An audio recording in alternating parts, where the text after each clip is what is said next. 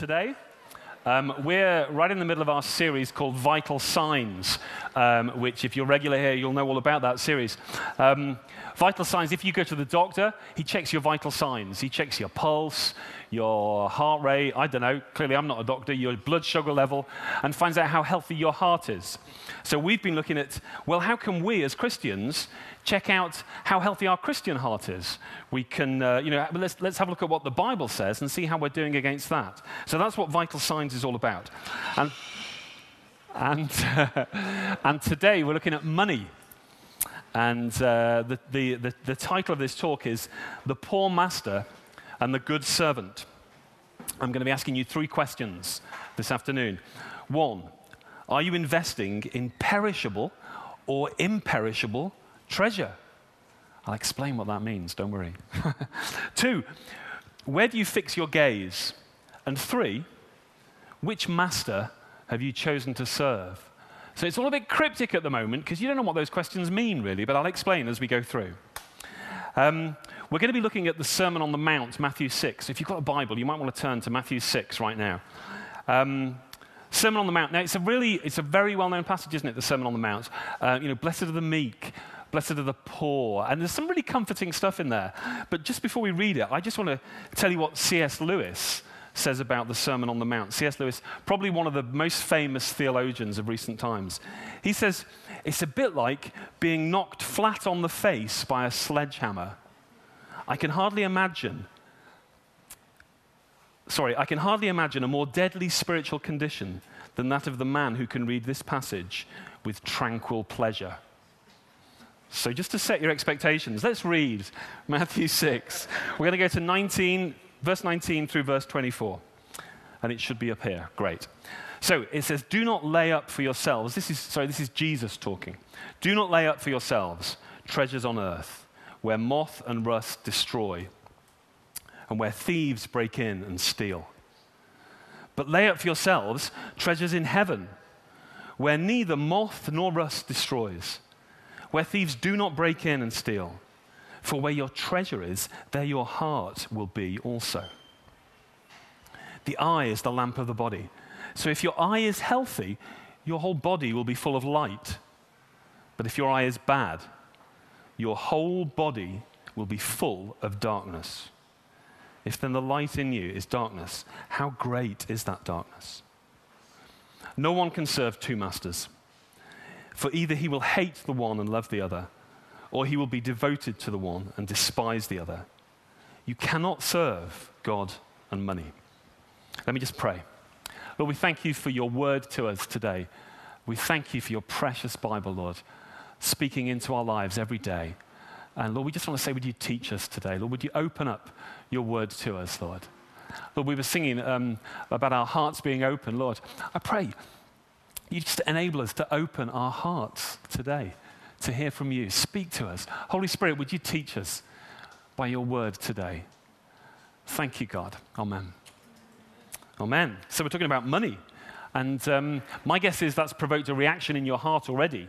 You kind of think, money? Why is this guy talking about money? You know, we don't always receive that very well as a subject. You may have seen TV evangelists, and you may be cynical when someone starts t- talking about money. You know, shiny suits, white teeth, big jewelry. You know, just pledge all your money to this phone number on the screen and God will do something. I don't know. So you may be cynical when you hear me saying, I'm going to talk about money. Um, you may be poor. You may be struggling financially. You may think, oh, I feel crushed already.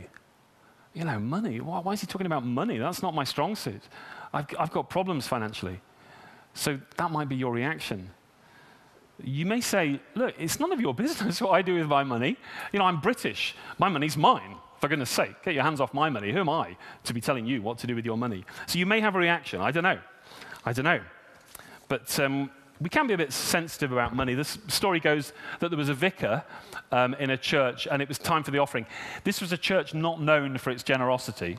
And um, the vicar, it was time for the offering, so he gets the big silver plate out, and he gives it to the steward, and the steward passes it down the pews and you can see this plate going down the pews, and every now and then it's down, someone drops a coin on it, it goes down there, and he tracks it across the back there, and it comes back up here. And the steward brings it up to him, and he's got this plate, and he, there's a few coins on there. And he says, uh, Okay, let's pray. He lifts it up, and he says, Heavenly Father, We thank you for the safe return of this plate. so, I don't know. It's probably not a true story. But, um, but it does cause a reaction. But it is important that we talk about money. It is important. And um, one of the reasons it's, it's important is because if you look at the parables Jesus taught, he taught 38 parables in Scripture, or rather, Scripture records 38 of the parables that he taught. 16 of them deal with money and possessions and the, the, effects they have on us. So for Jesus, it was a big deal. So it's important that we take that seriously, isn't it? And if you look at Jesus' teaching on money, and if you look at Scripture generally, it's important to understand what it doesn't teach. What does it not say about money? Let's just kind of deal with that right at the start. It doesn't say it's wrong to have savings. It doesn't say it's wrong to be wealthy. It doesn't say it's wrong to be poor. I mean, you look at, you look at Scripture and you see some wealthy people, you see some poor people. Look at Solomon, richest man on earth. You look at Job, phenomenally wealthy, twice. you look at Abraham. You look at David. You look at Israel as a nation. I mean, there was some serious wealth there. So, money in Scripture is actually neutral. It's neither good nor bad. So, why did Jesus teach so much on it then, if it's neutral? What's that all about? Well, I think, I think it's because so often our attitude and our behavior with respect to money is a strong indicator of the state of our heart with respect to the things of God. I think it's a really good vital sign. I think it's a really clear vital sign. And I think that's why Jesus emphasized it. You see, if you think Jesus is after your money this evening, he's not. He's after your heart. That's what he really wants. He wants far more than your wallet, he wants your heart. so, I said I'd ask you three questions. The first one Are you investing in perishable or imperishable treasure? So, as it says there, we're just looking at that first little clause. Do not lay up for yourselves treasures, in heaven, treasures on earth where moth and rust destroy and where thieves break in and steal, but lay up for yourselves treasures in heaven where neither moth nor rust destroys, where thieves do not break in and steal. For where your treasure is, there your heart will be also. So, first of all, Jesus isn't just talking about money. He is talking about money, but he's talking about other things as well.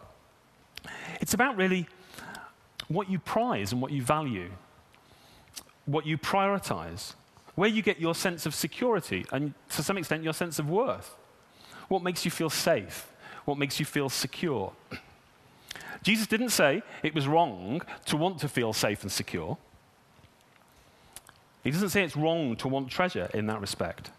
But he does say that you need to be looking in the right place for that security and that treasure. You see, if you're looking at earthly treasures, it's just a temporary treasure, as it says. You know, it's, it, moths are going to destroy it, rust's going to destroy it. It's temporary. If you look in heaven, we're talking about eternal treasures. And we'll look at a bit more about that in a minute. So the question is are you choosing a treasure that won't fade away? Just before Christmas, I bought a guitar. I've wanted this particular guitar for a long, long time, and I've been looking at these guitars for decades, honestly. It's a 1961 Fender Precision. I just give you that detail because I know you're interested.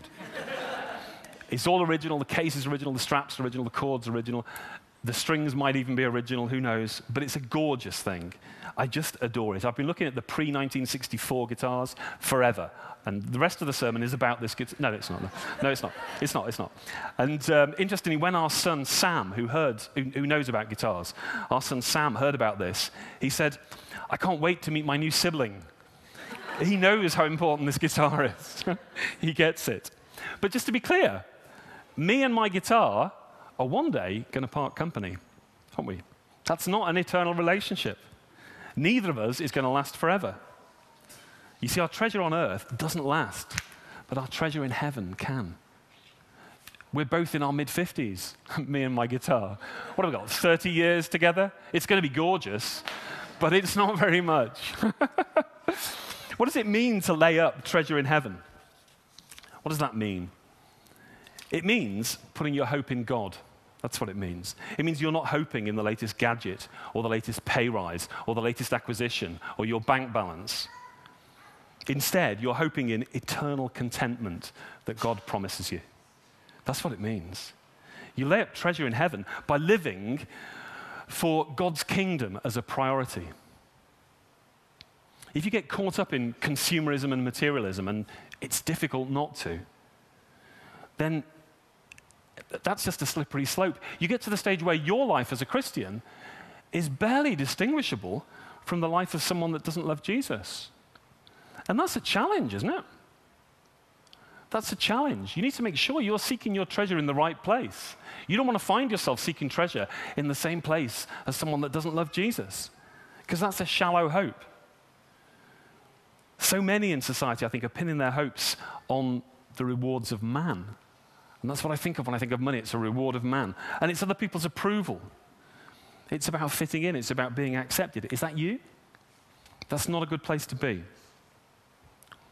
Why would we do that when instead we can live for the reward of God? The treasures of this world are finite and tiny. The best that money can buy you is finite and tiny. You know what? You know what's not going to happen? When I get to heaven, no one's going to go, wait a minute, are you the guy that bought the 1961 Fender Precision? That's not a conversation I'm going to have in heaven because it doesn't matter. Nobody cares. It's irrelevant.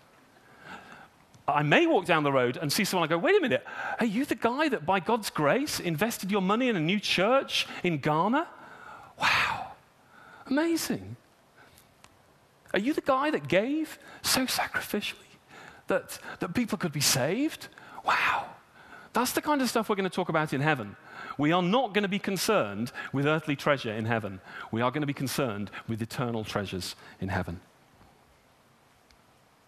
So, what are some of the things that are going to be valued in heaven? What are the kind of things that are, will bless our Heavenly Father? What's God going to be celebrating in heaven? How can I today bring Him joy that will last for all eternity? That's a great question, isn't it?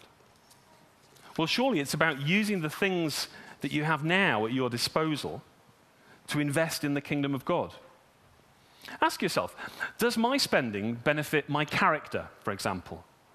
because that's something that's important in the kingdom of God. Does my spending increase faith? My faith, other people's faith? Does my spending affect lives for all eternity? Paul, in his letter to the Thessalonians, shows us a little glimpse of this. He says this What is our hope or joy or crown of boasting before our Lord Jesus at his coming? Is it not you? For you are our glory and our joy. What he's saying is, Paul is investing his life in like the mission field, if you like. And that's the glory he's looking forward to. He's investing now for the kingdom of God. That's going to be his crown, his, his, um, his hope when he, when, he, when he comes face to face with Jesus. That's investing in the kingdom of God. How does your spending draw others nearer to Jesus? That's a great question. Are you investing your money and your life in incorruptible treasure or corruptible treasure. If it's, if it's incorruptible, that's a great indication of a healthy heart. Great indication. Let's move on to the next question. Where do you fix your gaze? So that's that second kind of clause there. The eye is the lamp of the body. So if your eye is healthy, your whole body will be full of light. But if your eye is bad, your whole body will be full of darkness. If then the light in you is darkness, how great is that darkness? You might think when you read this passage, it's a bit of a gear shift here, because the first bit talks about treasure, money, and the last bit talks about treasure and money. And then there's this bit about the eye being a light. Well, the way I read this, um, I don't know about you, but I, what I value, I like to look at. I like to gaze. At I like my wife. I like to gaze at my wife. Oh, I like my children. I like to look at my children. I like my 1961. No, we've done that, haven't we? Sorry, sorry, sorry, sorry.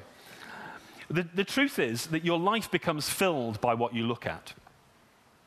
I think most people, if you're going to buy a new phone, for example, I'll tell you how it works for me. I'm going to buy a new phone. I do a little bit of research.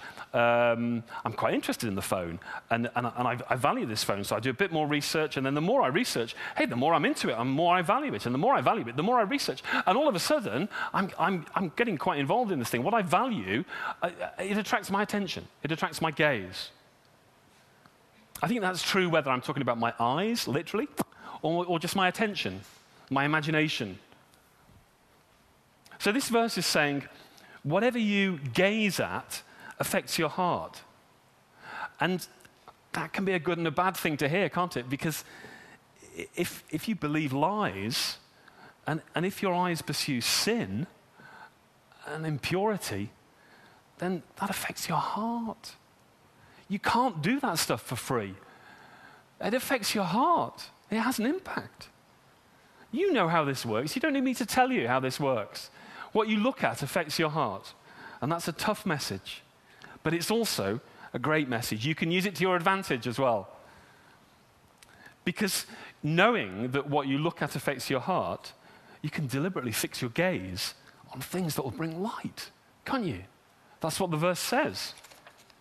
What do I mean by that? Well, even when we're bombarded with you know, advertising and media and marketing and merchandising, it promises you a better life if only you bank with this high street bank or choose this insurance or whatever, you know that only God can bring us true life and true joy and contentment. You know that. So we can fix our eyes on Him. And that brings light into our hearts. So you can use this fact to your advantage. You can look at Scripture, you can believe what it says, you can believe the promises of God. You can believe that He's got fullness of life for you for all eternity. Amazing. You look in um, the book of James, and um, it talks about how, how temptation works and this, this thing about our gaze. It says, But each person is tempted when he's lured and enticed by his own desires. Then desire, when it conceives, gives birth to sin. And sin, when it's fully grown, brings forth death. And it's that same passage of play, it's that same where you're gazing, where you're fixing your attention, where you're prioritizing, it's affecting your heart. You need to find a way to fix your gaze on Jesus daily without fail. You need to feed on God's word. You need to look at his promises for you. You need to do that. You need to be totally consumed and satisfied with him. You need that for a healthy heart. You need to fix your eyes on the things of God. Ensure that light fills your body and not darkness. In Psalm 94, very, very famous psalm, King David says this. You know this psalm. One thing have I asked of the Lord, that will I seek after, that I may dwell in the house of the Lord all the days of my life, to gaze upon the beauty of the Lord and to inquire in his temple. Your gaze matters. Where you fix your gaze really matters. The object of your attention and your affection really matters. Be careful what you focus on. Because Jesus is saying you can all too easily fix that gaze on money and materials and possessions and earthly treasure. Don't make those things the object of your gaze. These things, remember, are in themselves neutral.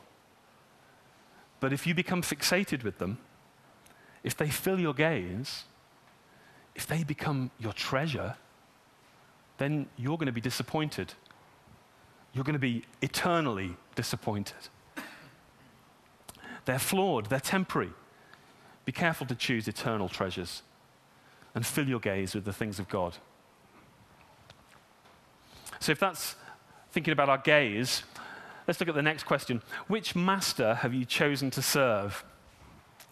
And this, these verses say, No one can serve two masters, for either he will hate the one and love the other, or he'll be devoted to one and despise the other. You cannot serve God and money. So we've considered treasure, and we've thought about what we're seeking after. And um, we've said, let's, let's, let's seek after heavenly treasure, make that our priority. And we said to help us to do that, we need to fix our gaze on those things. We need to fix our attention on those things on the things of God, on his promises, on his Son, on his Holy Spirit, on his word. And now Jesus goes on to say, yeah, you cannot serve two gods. It's one of those Bible passages that kind of has passed into popular culture. I bet you know loads of people know this verse. You can't serve God and money, you can't serve God and mammon. Some translations would have it. It's an interesting translation because mammon kind of takes money and makes it into a person, doesn't it? And it makes it into the deity that some people would have it be. It makes it into an idol. And it reminds us it's not just money we're talking about, there's an idol wrapped up in this. But what does it mean to serve money? What does that really mean? Well, I think for me it means when, when the attraction of wealth and the kind of allure of possessions begins to control your life, and when you begin to make choices and decisions based on money and possessions, then that's when those things can become a God to you. When they're driving your life, that's when those things become a God. I think we're seeing a, a, a sort of progression as we go through this, in a way. So that first clause is about, is about where your treasure is. Are you, are you treasuring the things of this world or are you treasuring the things of God?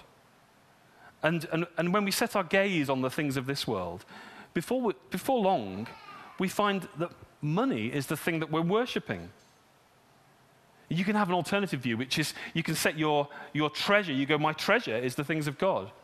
That's, it's, a, it's a heavenly treasure. I'm going to fix my gaze on that. I'm going to worship God. You see, when we worship money and possessions, a funny thing happens. You start off and you think, money is going to benefit me. Because I like it when I get some money because I can buy some stuff. So money is a great servant for me. That's the kind of mindset. I want money because it's going to serve me. That's what we think. It's going to bring contentment. It's going to bring joy. Marvelous. So then you start to make money your treasure. You're thinking, that's my treasure, that's what I want. And, and then your gaze is fixed on money, and you, you, you want more money. You're not satisfied with how much you've got, you want more. Someone said to, was it John Paul Getty, richest man in the world, how much money does it take to make you happy? He says, just one more dollar. The nature of money is it's never enough. You're always going to want more. And before you know it, you're reorienting your life around getting money. You've made decisions and choices that are based on money. You see what's happening now? Money's your master. You, you're, you're marching to its beat. Instead of it being a servant to you, you just, I, I need more money. I, I'm, I'm never going to be satisfied. Money doesn't bring satisfaction, doesn't bring joy. So when you're serving money, you're, you're effectively, quite easily, making it your master. You started out, it, you wanted it to be your servant. It makes a good servant, it makes a very poor master. Jesus says you can't serve God and money. Well, you see, worshiping God is by definition exclusive. In Isaiah, it says, I'm the Lord. God says, I'm the Lord. That's my name. My glory I will give to no other, nor my praise to carved idols. God is perfectly and righteously jealous for your worship.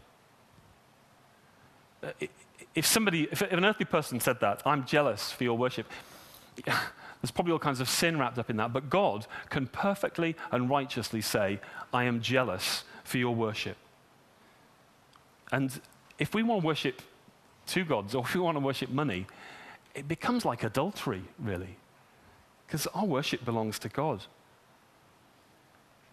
And I think there's quite a shocking point kind of wrapped up in this that Jesus makes that we can miss if we're not careful. Um, he says you can't serve God and money.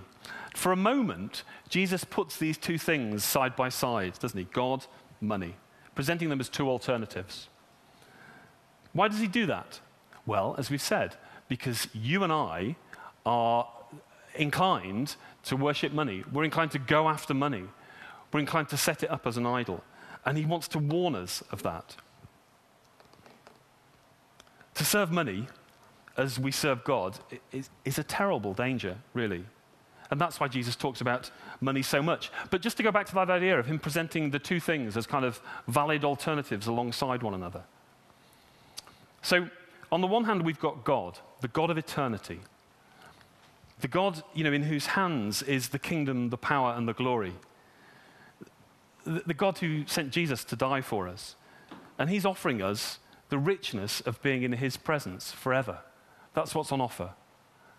And then on the other hand, We've got money.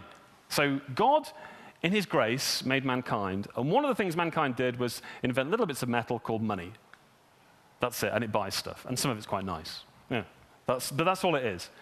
So to present them as two alternatives, you are either taking God, the God of eternity, and saying, He's no better than something man has created, if you're putting them on a par.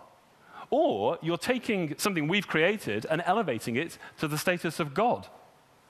You're making it an idol, you're making it a deity. And Jesus is doing that. It's a shocking thing to do, but kind of that's, that's kind of the, the, the decision we sometimes face in our hearts, isn't it?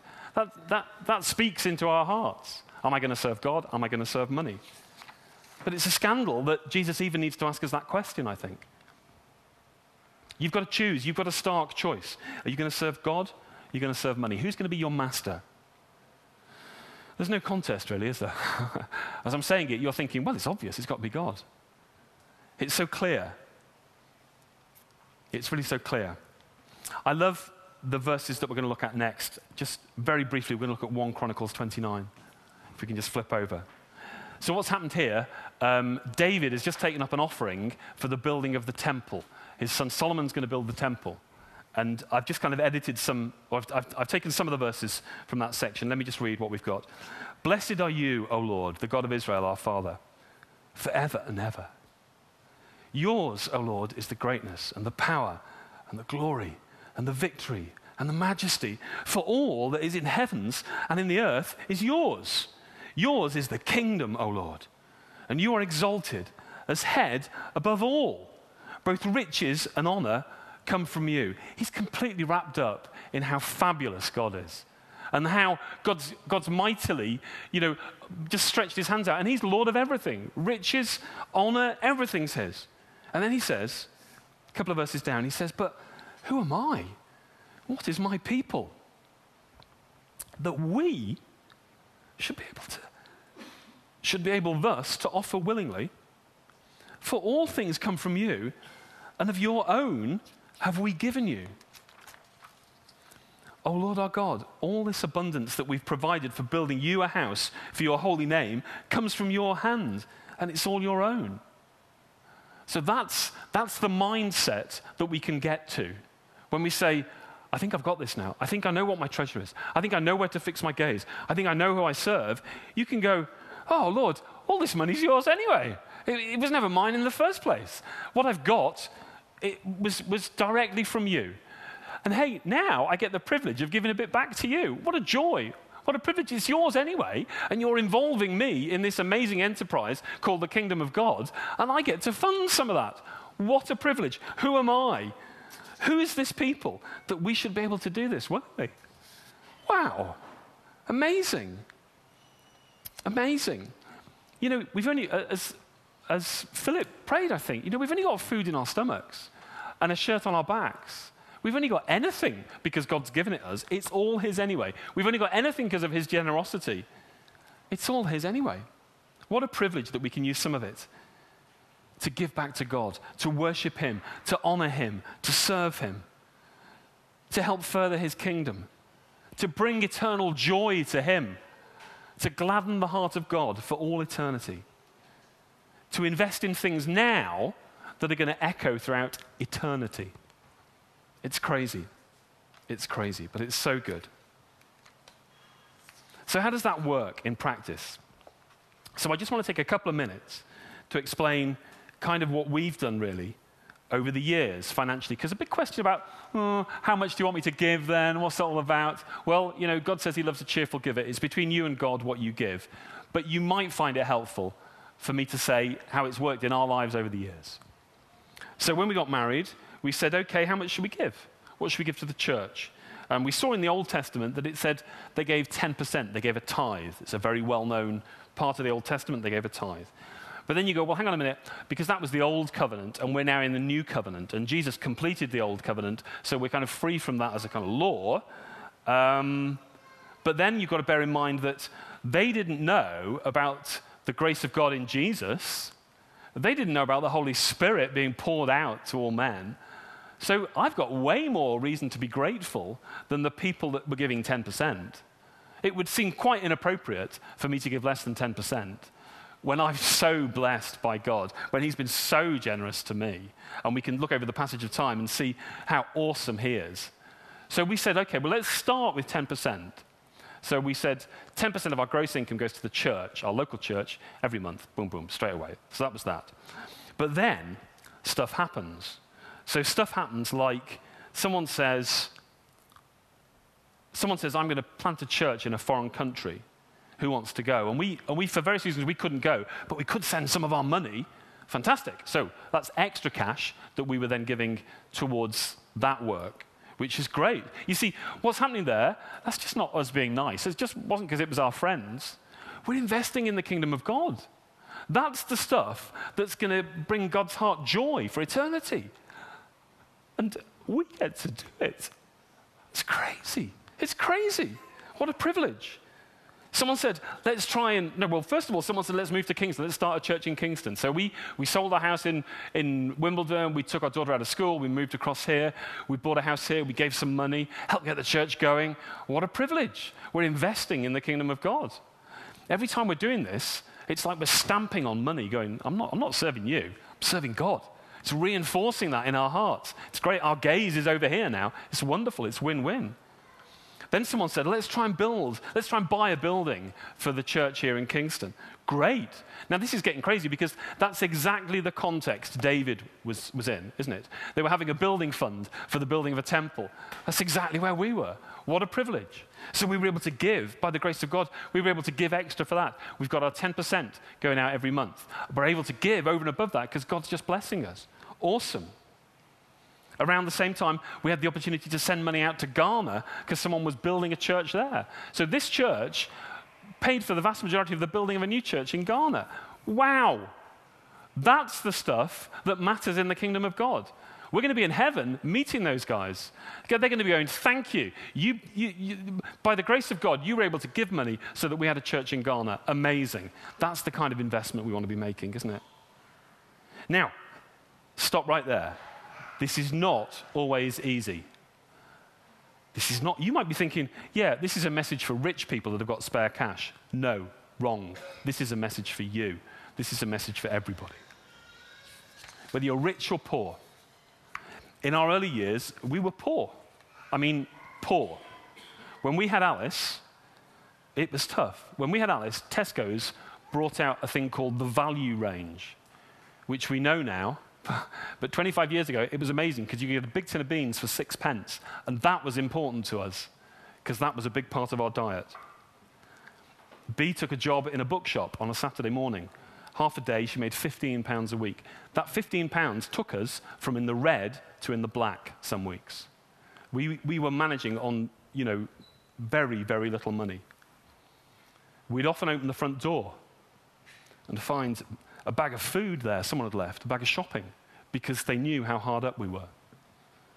But by the grace of God, we were able to carry on giving. That 10%, we never touched that. Other things, we were able to still keep giving for that because we weren't going to make that money our priority or our focus. It was all about the grace of God, it was all about His kingdom. So, this is a message for you, whatever your financial situation. Now, I could give you a million stories from people in the church that have, have, have, done far greater things than we've done. Like the time when um, the, the, pastor of the church had a young family. This wasn't Philip, this was before his time. He had a young family. He had a bashed up old car. It was rubbish. So someone gave him a Volvo estate. Amazing. Wow. Some people were going to go on holiday, and we, they knew we had a building fund. They said, you know what, we'll scrap that holiday. You have the money. Amazing. Amazing. Some people were thinking, we've got some cash, we're going to save it for our our son's, our, our son's education because we'd like him to go to private school. They said, no, let's put it in the building fund. Gave up that for the building fund. Amazing. And it just happens time and time again. There are so many stories in this church of people that have been able to do that. But you may say, well, hang on a second, who is Jesus that, that he can be saying to me, who's your God? It, what, what right has he got to even ask that question? You might be offended by that. Well, I just want to say to you, he can say that and, and graciously and, and humbly as well. He can demand a reply to that. Why? Because he owns you. I hope you know that. Jesus owns you. The Bible knows how much we think about money, and it very helpfully uses financial language to describe our relationship with Jesus. It says that we were bought at a price. We're not our own. We were bought at a price. That's what it says in 1 Corinthians. A financial transaction went on. He poured out his blood so that he could own you as his own, as his bride. In 1 Peter, it says, We've been ransomed. You know how that works? Someone gets ransomed, they get taken captive. Someone's got to pay the price to set them free. That's what Jesus did. That's why we're free in him. So Jesus owns you. So he has every right to say to you, which, which God are you going to serve? You're going to serve money? You're going to serve me. When he says, Do you want to worship? He alone can. Do you want to worship him? He alone can make that claim. And he does it in order to fill you with the abundance of his goodness. So here's what you need to do you need to lay down and kill your desire to live for money. Whoever you are, rich, poor, Christian or not, you need to lay down and kill your desire to live for money. And then you need to take up the call of Christ to be a person who wants to live for him with all your heart. And then we're into the realms of heavenly unperishable, amazing, infinite treasure. As I was preparing, I felt challenged about three sorts of people, and I'd love to pray for those folks this morning. We're going we're gonna have the band up in a moment, if we can. Jamie? Somewhere. Um, but you may be thinking this morning, um, first of all, you're struggling financially. And all this talk has been a bit difficult for you because you've got no money. And I know what that feels like. It's a painful place to be. But I'd love to pray with you. I'd love to pray with you this morning. So that's the first type of person I'd love to pray with. Secondly, there's some people here that love Jesus and you serve God, but you know what? You just feel prompted to nail this thing to the cross again. You just want to just want to go, yeah, I'm all in here. I'm all in. I want to nail this money thing to the cross again. It, it never goes away as a temptation to serve money. You, know, you, you serve God, but the serving money never goes away as a temptation. If you want to pray about that this morning, that would be great. I'd love to pray with you. And maybe you're being convicted on this for the first time. Maybe the Holy Spirit's speaking into your heart for the very first time on this. Maybe you want to deal with this now, get this sorted. Maybe you're going, Yeah, I want to serve God. I want to serve God. I don't want to serve money. I want to serve God. Again, we'd love to pray with you at the front here now. So, what's going to happen is um, Jamie's going to lead us in a song. And um, then while Jamie's leading that song, why don't you come down the front? Jason and I are going to be here.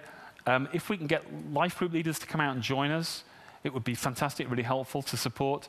And then just come down the front and we can pray together. Plus, if you've got anything else you want to pray about, now's a really good time to do that as well. That would be fantastic. Okay, let me just pray and then we'll, then we'll worship. Lord, we just want to thank you for um, your abundance to us, Lord. Amazing your abundance to us. As Jason prayed before, you're not just a God of the here and now, of the kind of temporary earthly things. You're a God of eternity. And you're saying to us that we can invest our lives and our money and everything we have on an eternal scale. You're saying we can bring you joy for all eternity. We can, we can cause celebration in heaven for all of eternity by what we do today with the resources you've given us. Thank you, God. Thank you, Lord. We just want to say, Lord, we're yours. Who are we? Who are we, Lord, to enter into this amazing transaction with you? But we say we're so grateful, Lord, for it. We're so grateful. Have it, Lord. It's yours. Have it, Lord. It's yours. Our lives, our hearts, our money. It's yours. Bless you, God. Bless you, God. Amen. Why don't you stand? We'll worship.